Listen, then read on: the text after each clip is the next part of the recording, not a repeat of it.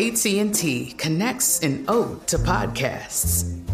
Connect the alarm. Change the podcast you stream. Connect the snooze. 10 more minutes to dream. Connect the shower.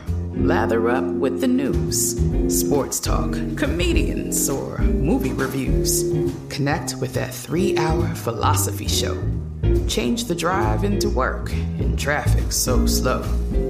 Connect the dishes to voices that glow. Thank you to the geniuses of spoken audio. Connect the stories. Change your perspective.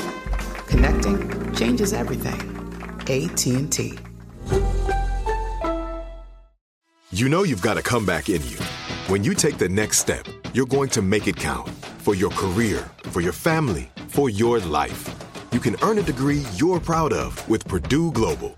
Purdue Global is backed by Purdue University, one of the nation's most respected and innovative public universities. This is your chance. This is your opportunity. This is your comeback. Purdue Global, Purdue's online university for working adults. Start your comeback today at purdueglobal.edu.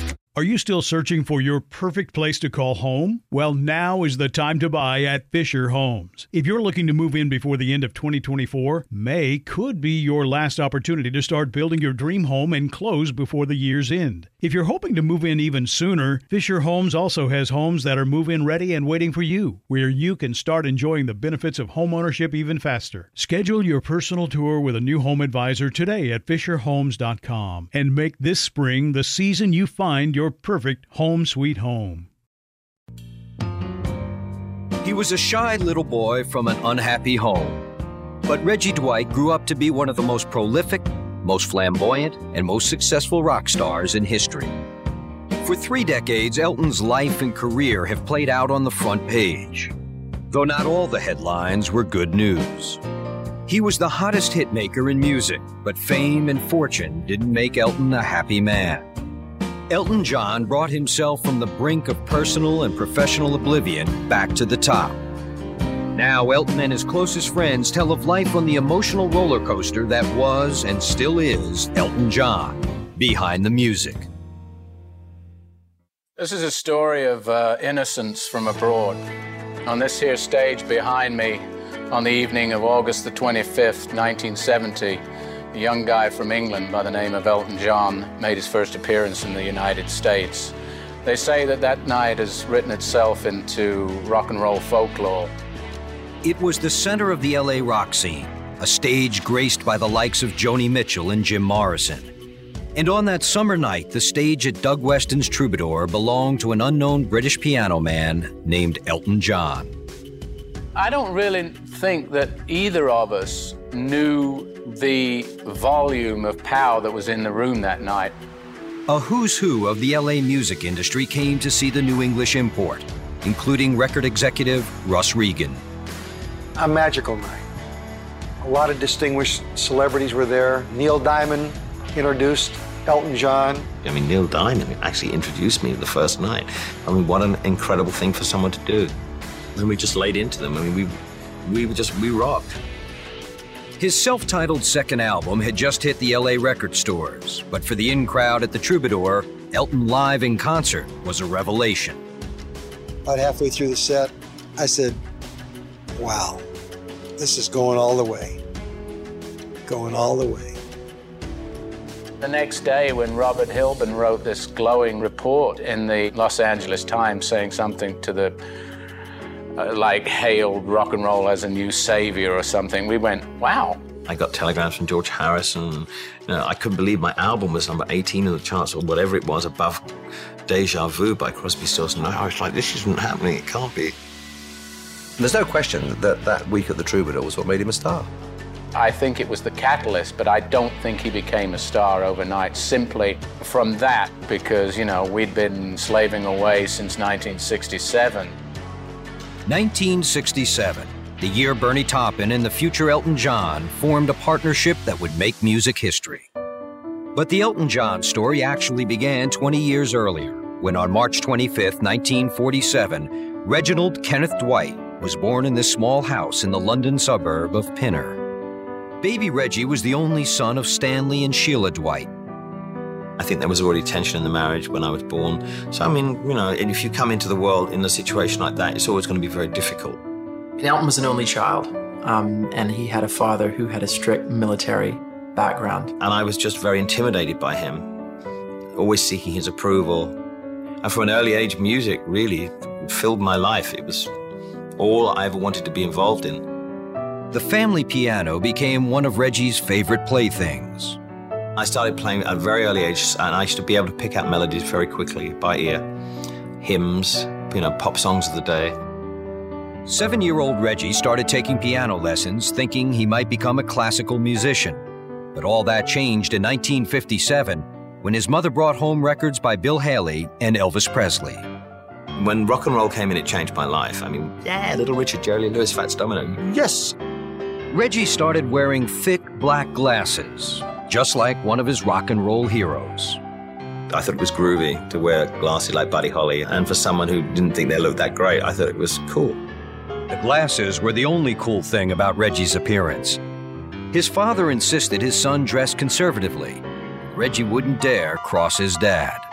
I was very frightened of my father, and it made me very insecure, and it made me very insular. Um, and it, I had a lot of inferiority complexes. And his mother very much supported Elton and encouraged Elton. So his parents were constantly, constantly fighting over him. Reggie's parents divorced in 1962 when he was 15 years old. That same year, he and some local boys formed a band called Bluesology. There was a letter from my father to my mother when I was 16 saying that, you know, I had to stop all these dreams of being a rock and roll and I would never be a success doing what I did. So I had a lot to prove. Bluesology enjoyed some regional success, but by 1967, after five years with the band, 20 year old Reg had grown tired of simply being a keyboard player. I just thought it was a dead end. So I wanted to do, uh, write songs. That's, that was the next step. An ad in a London music paper caught his eye. Liberty Records was looking for musical talent, including songwriters. I knew I could write, but I couldn't write lyrics. Liberty Records teamed up the kid from Pinner who couldn't write lyrics with a 17 year old from the north of England who couldn't write music. His name was Bernie Taupin. A few days later, we got together, went down the street, had a cup of coffee, talked about the idea of possibly writing some songs. Uh, I gave him some of my lyrics, and thus it was born. I was definitely in love with Bernie as a friend. I never, never really fancied Bernie, thank God, physically, but he was the first real big pivotal uh, thing in my life. But without Bernie, basically, there wouldn't have been an Elton. I mean, without that stroke of good fortune and, and, and kismet, as it were, Elton John probably wouldn't have happened. Reg Dwight had a new songwriting partner. Within the year, he would have a new name. I would never have been a success. Can you imagine? Reg Dwight. Here's the great new single from Reg Dwight. I mean, forget it. On his last road trip before leaving Bluesology, Reg turned to his bandmates, Long John Baldry and Elton Dean, for inspiration. And I just said, right, Elton, Dean, Elton, and what can I go with Elton John? John Baldry. It was done very quickly. When Elton went from Reginald Dwight to Elton John, I think it was a classic case of reinvention. I think it was an opportunity for him to throw off the pudgy little kid persona that he was so unhappy with. I quite enjoyed being Elton because Elton did everything that Reg never have dared to do, and more. When daring young Elton John returned from his last tour with Bluesology, he found himself engaged to a woman he'd had an affair with on the road. She said she was pregnant, and I, you know, I thought this is what you did when you, uh, when you know, made girls pregnant. Uh, but I didn't really, I wasn't in love with her. It was an emotionally and sexually confusing situation for Elton. He wanted out, but couldn't imagine dumping a woman who was carrying his child. Elton was depressed and desperate. He made a, a very futile attempt at suicide, which was really sort of a, a slice of black comedy. I thought I'll gas myself, and so I put a cushion in the in the oven, switched the oven on, but left the windows open. So it was a pathetic cry for help, really. I sort of pulled him out and said, slapped him around, said, "Don't be silly, don't be silly, you know. Come on, got so much to live for, you know." But it wasn't Elton's suicide attempt that convinced him to call off the wedding. It was his former bandmate, Long John Baldry. And he just sort of slapped Elton around, said, "You've got to get out of this, you know. Uh, pull yourself together. That was the night I, I told her that I didn't want to get married, and uh, I was only about two or three weeks away from getting married. Of course, she wasn't pregnant and all that bit, and it, it was a bit sordid. But um, Long John Baldry did save my life that night by actually because I didn't have the courage to get out of that situation.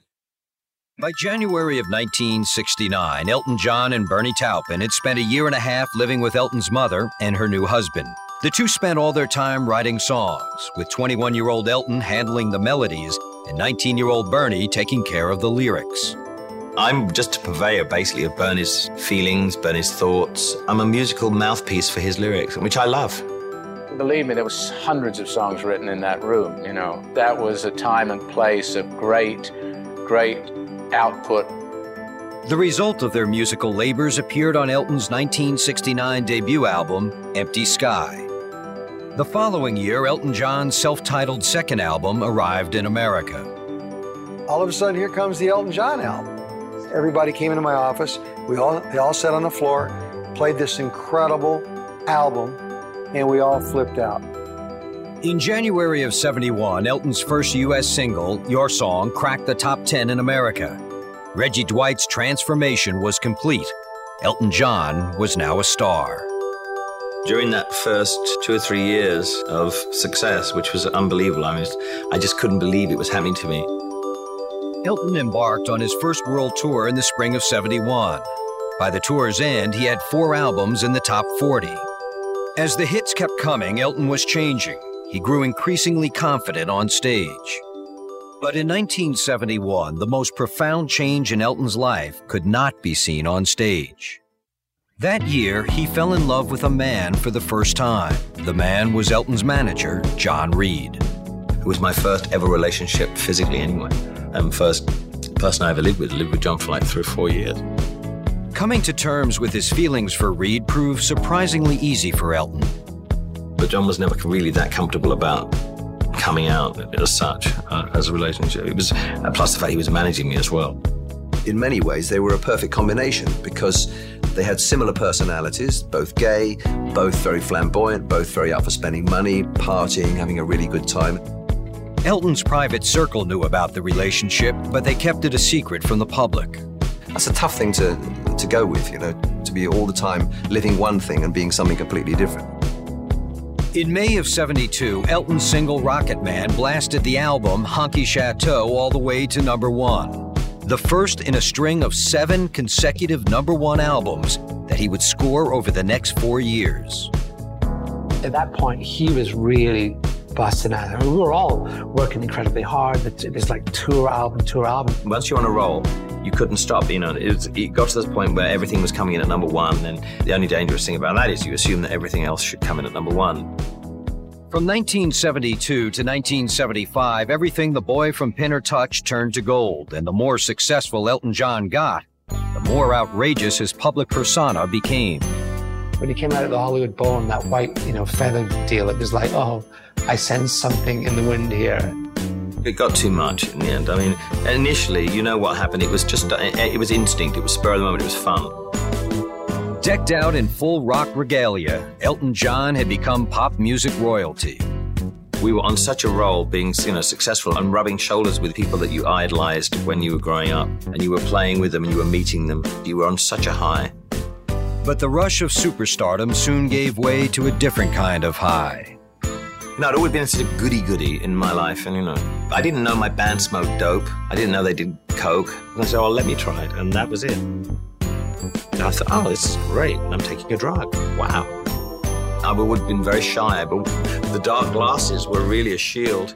I could hide behind them. And I thought with Coke, this is great. You know, I can talk to people. So I thought this is the answer to all my problems. Coming up, Elton's second try at suicide. And later, Elton comes out before the world. When Behind the Music continues.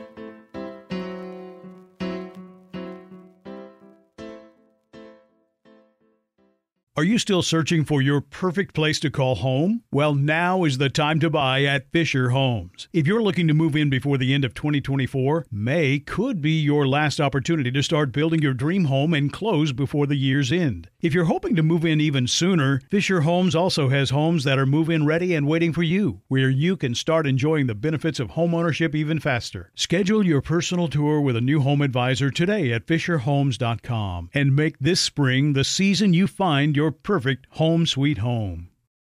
Good sleep should come naturally, and with the new Natural Hybrid mattress, it can. A collaboration between award winning mattress brand Leesa and home design favorite West Elm, the Natural Hybrid is the culmination of these two companies' shared values premium materials, meticulous craftsmanship, and sustainable practices. Made with natural latex, responsibly sourced natural wool, and environmentally safe foams, the Natural Hybrid elevates your sleep sanctuary. Indulge indulges your senses and supports a greener tomorrow. Plus, when you purchase the natural hybrid, you're also helping fuel Leesa's work with shelters and those in need. Since 2015, Leesa has donated more than 40,000 mattresses to ensure children and families have a safe place to sleep. Don't put off a good night's sleep any longer. Get a Leesa mattress today for a sound sleep tonight. Visit leesa.com slash iHeart. That's L-E-E-S-A dot com slash iHeart. This episode is brought to you by Navy Federal Credit Union. At Navy Federal, it's been the mission to help the military community for over 90 years. And not just help them, but do everything to make sure they not only grow, but flourish. That's why Navy Federal Credit Union has all kinds of great savings and investment options like share certificates with sky high rates. So don't hesitate. Start growing your finances today with a variety of savings and investment options. Navy Federal Credit Union. Our members are the mission. Savings products insured by NCUA. Investment products are not insured, not obligations of Navy Federal and may lose value.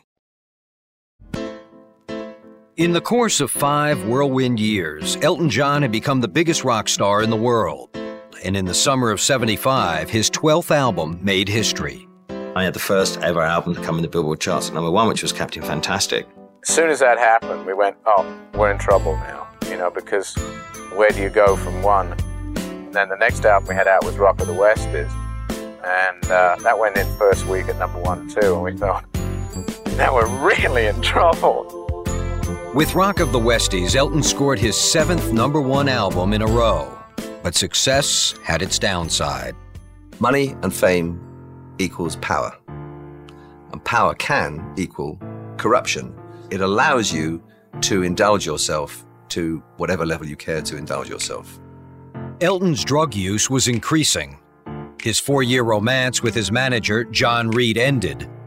And for Elton, five years of sellout concerts and gold records felt like a hollow victory. I was at the height of my can't do any wrong thing, and yet my personal life wasn't very happy. I I'd done an awful lot of work. I mean, an incredible amount of work in five years, and maybe I was getting burnt out. In the fall of 75, Elton was booked for a triumphant return to the scene of his stunning debut in America.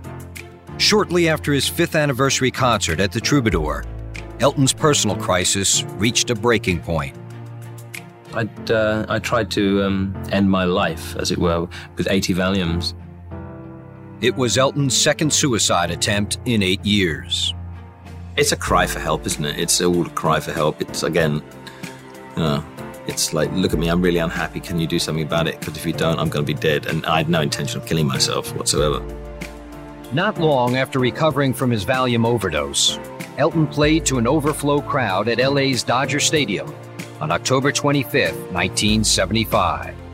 Dressed in sequins and Dodger blue, the 28 year old superstar hit a grand slam before 55,000 cheering fans. Go on a stage and Dodger Stadium it's just like ridiculous. Like, what are we doing here? LA city officials proclaimed it Elton John Week, and Elton got his star on the Hollywood Walk of Fame. He should have been on top of the world, but Elton John had never been more miserable in his life.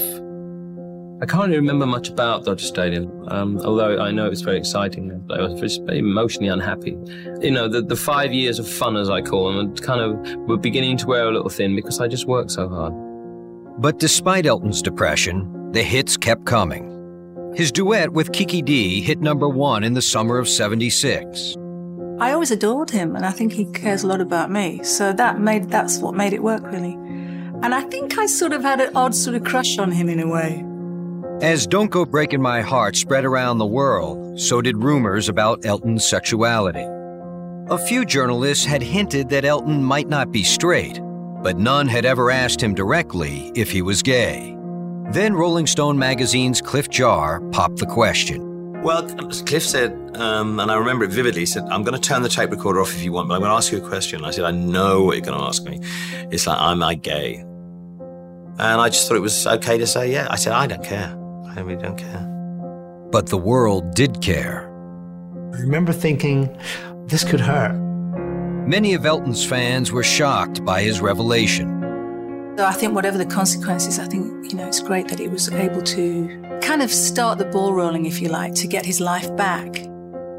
But proclaiming his bisexuality to the world didn't help Elton's record sales.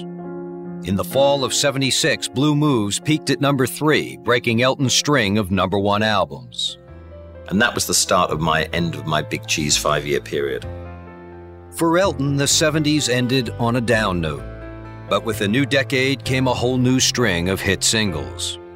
With his career on the rebound, Elton made a radical change in his personal life. I'm going on my honeymoon, yes. On Valentine's Day 1984, the man who had declared his bisexuality less than eight years earlier married a woman, sound engineer Renate Blauel. There was just a chemistry between the two of us, and I had no doubts. And I thought that my time of life is about time I took the plunge.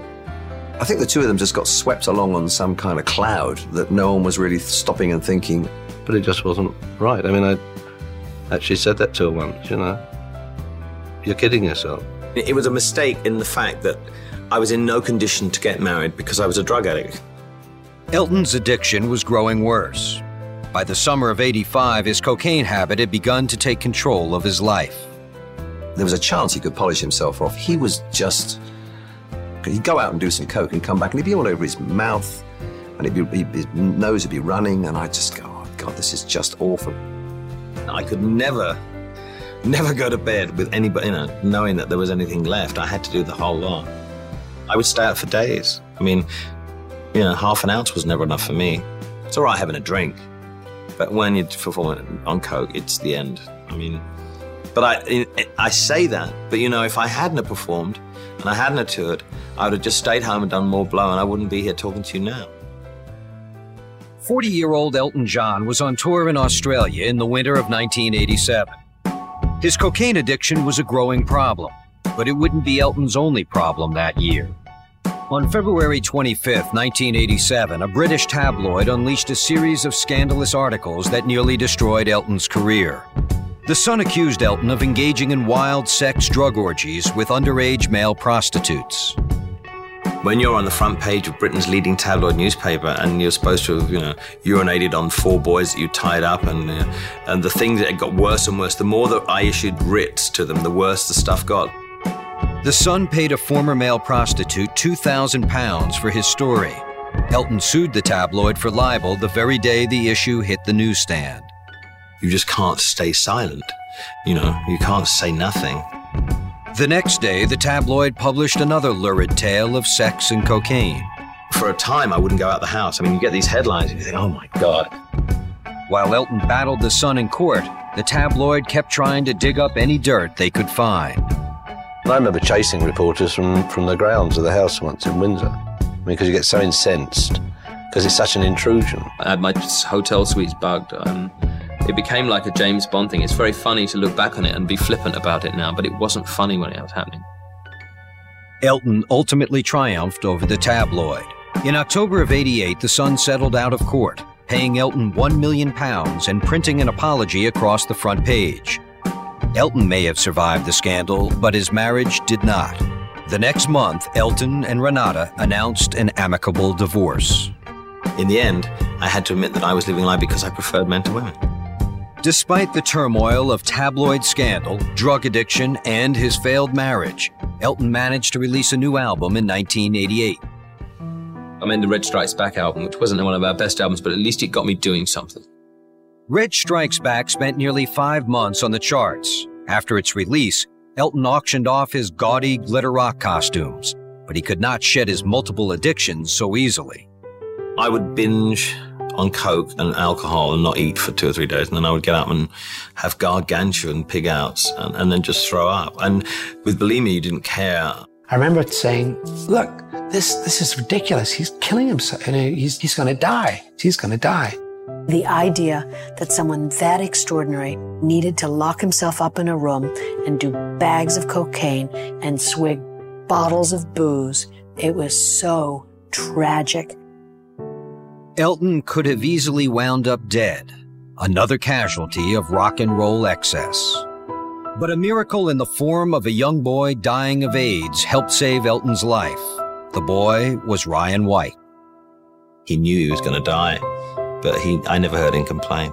He was an incredible advertisement for courage and dignity at a time when it was desperately needed within the AIDS community.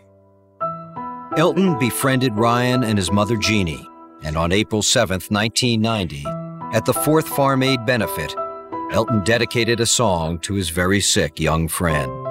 Ryan died within hours. A few days later, Elton sang at Ryan's funeral. I knew at that stage that my life was just a pile of crap.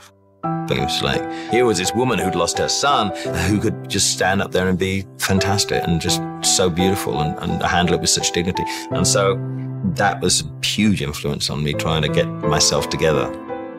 Three months after Ryan's death, years of self destruction brought 43 year old Elton John to a sad self realization. I had white hair when I died, and I was the size of Luther Vandross at his worst. I just looked like a 70 year old man playing the piano. It was just quite terrifying. That's how bad I let myself get to. I just broke down and I said, okay, okay, I give up. I had bulimia, I was a drug addict, and I was an alcoholic. Elton checked himself into a Chicago hospital, the only place he could find that would treat all three illnesses. I was so relieved that I'd actually made the decision to actually ask for help. Those, you know, those three little words, I need help, um, were so hard to say. And, you know, once I'd actually said that, I, I knew I'd get well and I knew I'd follow it through.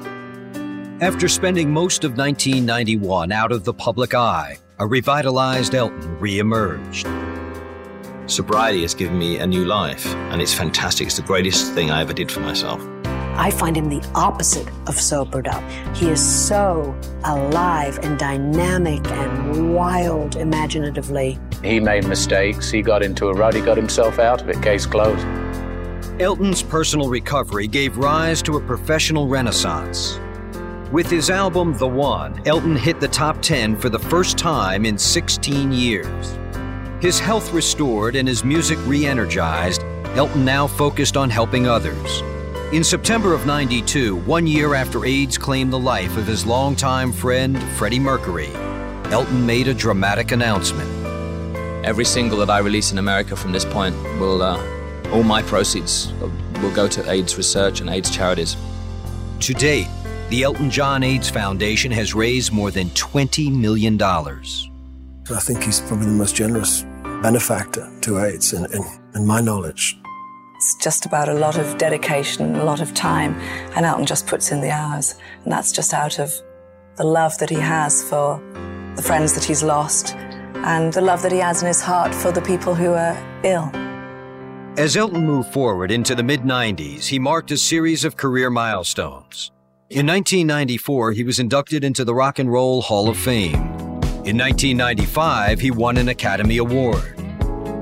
Getting an Oscar was thrilling because I never ever in my life thought I'd get an Oscar. When he does something, he does it to do the best. And he got involved with Lion King.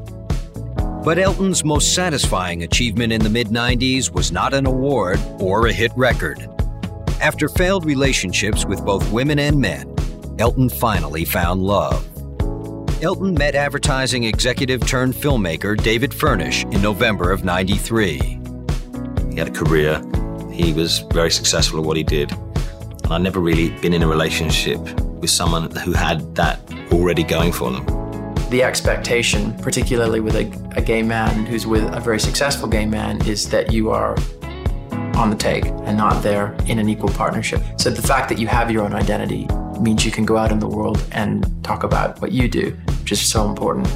Elton and David's relationship, you know, is as great and as strong as any, any marriage in the world.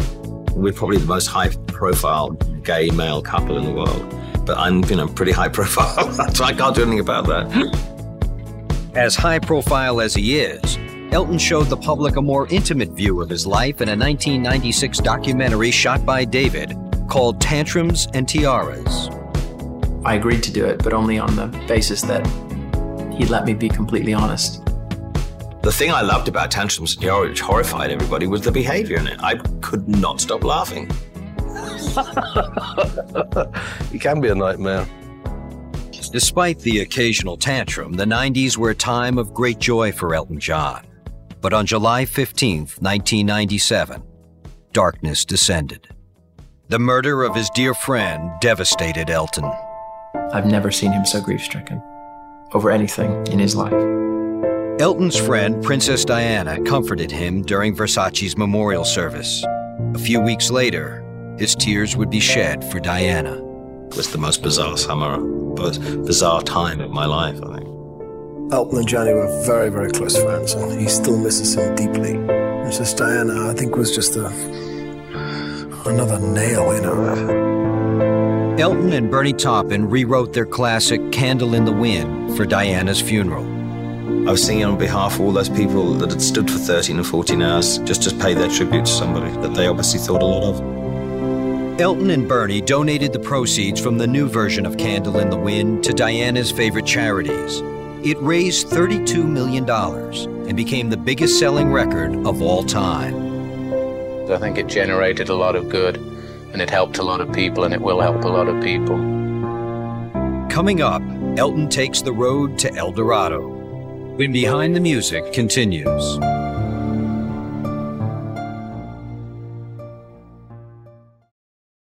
Are you still searching for your perfect place to call home? Well, now is the time to buy at Fisher Homes. If you're looking to move in before the end of 2024, May could be your last opportunity to start building your dream home and close before the year's end. If you're hoping to move in even sooner, Fisher Homes also has homes that are move in ready and waiting for you, where you can start enjoying the benefits of homeownership even faster. Schedule your personal tour with a new home advisor today at FisherHomes.com and make this spring the season you find your perfect home sweet home. Tired of restless nights? Meet Leesa, the sleep experts. Here at Leesa, we know that good sleep is essential for mental, physical, and emotional health. That's why their mattresses are made for exceptional comfort and support, catering to every sleep need. Check out Leesa's Sapira Hybrid Mattress, named Best Hybrid Mattress five years running. Sleep hot? The Chill Collection is built with cool to the touch top fabric and layers of high density comfort foams, all intended to remove excess body heat while maximizing comfort. With Leesa, getting a new mattress has never been easier. Delivery is free, and you have 100 nights to try out your mattress in the comfort of your home. Don't spend another night dreaming of better sleep. For a limited time, save up to $700 off select mattresses plus two free pillows. Go to leesa.com forward slash iHeart for an additional $50 off mattresses and select goods. That's L E E S A dot com forward slash iHeart. Exclusions apply. See leesa.com for more details. This episode is brought to you by Navy Federal Credit Union. At Navy Federal, it's been the mission to help the military community for over 90 years. And not just help them, but do everything to make sure they not only grow, but flourish. That's why Navy Federal Credit Union has all kinds of great savings and investment options like share certificates with sky high rates. So don't hesitate. Start growing your finances today with a variety of savings and investment options. Navy Federal Credit Union. Our members are the mission. Savings products insured by NCUA. Investment products are not insured, not obligations of Navy Federal and may lose value. For 30 years, he's packed concert halls, he's made headlines, he's been made a knight. But mostly, Elton John has made the music of our times. He's created a soundtrack for people's lives. Everybody can listen to an Elton John song from a certain period and remember a certain stage in their life, and he's still doing it. You hear Elton every day of every year, no matter who you are or where you are. Wherever you go, Elton John is present in all our lives. And for me, that makes the world a better place. 30 years after his journey to superstardom began in Los Angeles at the Troubadour, Elton appeared at LA's 16,000 seat Staples Center to receive one of the most prestigious honors of his career the Year 2000 Grammy Legend Award. It's very nice to get this award because my career started in America, but I still feel that these shows sometimes are, f- are full of bull. Tongue firmly planted in cheek, the self described diva held court at the backstage press conference. I've slept with all the boy bands, I know them all. TLC, the Dixie Chicks, I don't know nothing about them. but what Elton does know something about is writing songs for animated films. His latest, Someday Out of the Blue, is from the DreamWorks animated feature The Road to El Dorado. The video features Elton in a way he's never been seen before. I saw the little animated me. I thought it was great. I've never been animated in a, in a, in a video before. The animated version of Elton may be cute, but El Dorado executive producer Jeffrey Katzenberg believes Elton's songs for the film are far from cartoonish. It's among the most exciting and really just soulful and powerful and emotional music that Elton has done in the last 10 years, and that's saying something. Elton is also trying his hand at Broadway, writing the music for Disney's production of Aida. I was scared to do Aida because I hadn't done anything like that before, but the scary thing are the most enjoyable thing, and you need scaring. You can't be complacent. Throughout his three decades in the limelight, Elton John has never been complacent. His evolution has been a constant struggle. As shy Reggie Dwight, he fought his insecurities. As flamboyant Elton John, he made music history and battled back from the brink of self destruction. In 1999, he was fitted with a pacemaker, but Elton John keeps rocking. 30 years is a hell of a long time. There's lots of ups and downs and peaks and valleys. It's been a great ride. I've had such an incredible life in the last 30 years. I mean, we've done everything, seen everything, met everybody, been well behaved, been very badly behaved. It would be an amazing movie. And in 2019, that movie was released the critically acclaimed Rocketman, featuring Welsh actor Taron Egerton as John, who received a Golden Globe for his performance. The film also featured a new track Elton composed for the production, I'm Gonna Love Me Again, which received the Academy Award for Best Original Song. In 2018, Elton announced that he would be performing a three year long farewell tour, which is now set to end in 2023 after delays due to the pandemic. In 2021, he released The Lockdown Sessions, an album featuring collaborations with Miley Cyrus, Lil Nas X, Dua Lipa, Stevie Wonder, and other stars, proving Elton John is still expanding his musical oeuvre. A true pioneer in the music industry, Elton John has crafted a legacy that will be appreciated for generations to come.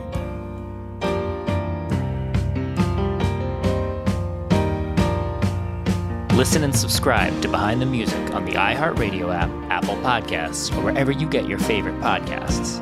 Be sure to rate and review Behind the Music on Apple Podcasts and Spotify.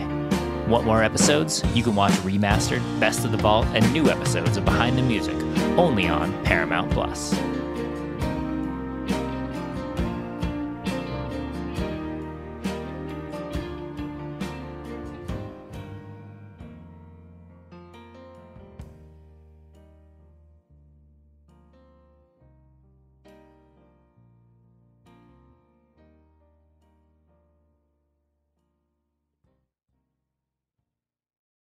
This is Malcolm Gladwell from Revisionist History. eBay Motors is here for the ride.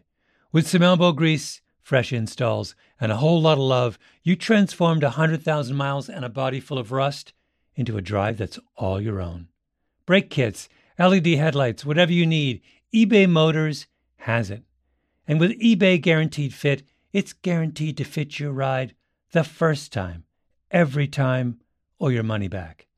Plus, at these prices, you're burning rubber, not cash. Keep your ride or die alive at ebaymotors.com. Eligible items only, exclusions apply. Are you still searching for your perfect place to call home? Well, now is the time to buy at Fisher Homes. If you're looking to move in before the end of 2024, May could be your last opportunity to start building your dream home and close before the year's end. If you're hoping to move in even sooner, Fisher Homes also has homes that are move in ready and waiting for you, where you can start enjoying the benefits of homeownership even faster. Schedule your personal tour with a new home advisor today at FisherHomes.com and make this spring the season you find your perfect home sweet home. You deserve a moment to yourself every single day. And a delicious bite of a Keebler Sandies can give you that comforting pause. Relax this Sunday with a little moment to yourself and the melt in your mouth magic of a Keebler Sandies. This magic is baked into simple shortbread cookies by Ernie and the Keebler Elves. So as life continues to fly by, make the most of your me moment. Take a pause and enjoy a Keebler Sandies.